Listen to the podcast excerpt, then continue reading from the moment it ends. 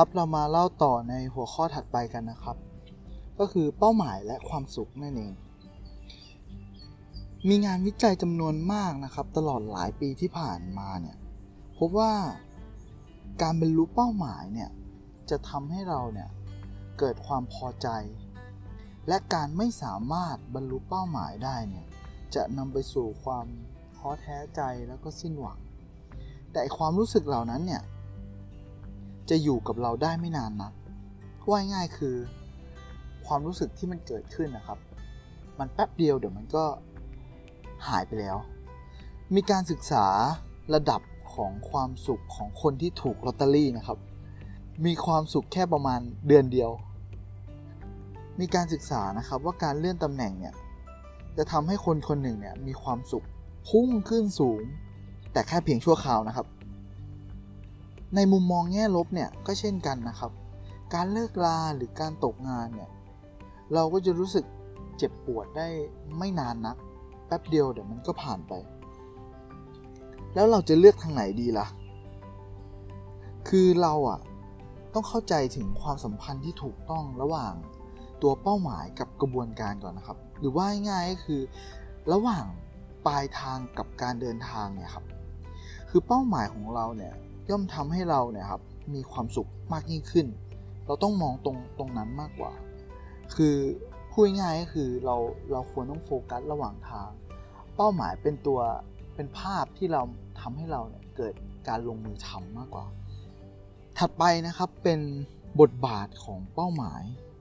บทบาทของเป้าหมายเนี่ยมันคือการการปลดปล่อยให้ตัวเราเองเนี่ยครับเป็นอิสระ เมื่อมีความสุขกับปัจจุบันแล้วครับ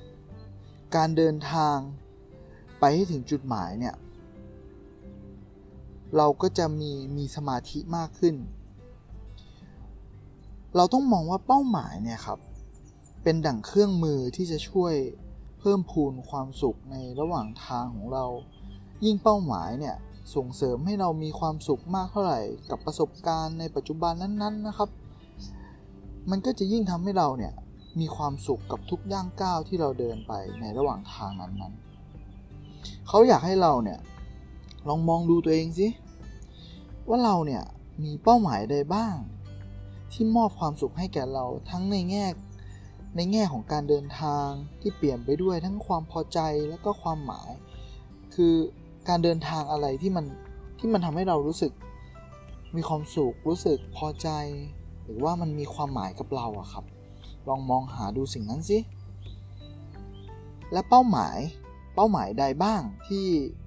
เราเชื่อว่าจะทำให้เราเนี่ยเกิดความรู้สึก รู้สึกมีความพอใจ รู้สึกมีความหมาย รู้สึกมีความสุขกับการเดินทางเนี่ยในอนาคตบ้าง ลองเชื่อมโยงสองอย่างนี้เข้าด้วยกัน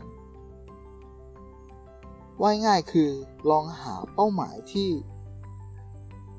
เราทำแล้วเรามีความสุขไประหว่างที่เราทำด้วย แล้วก็อนาคตด้วย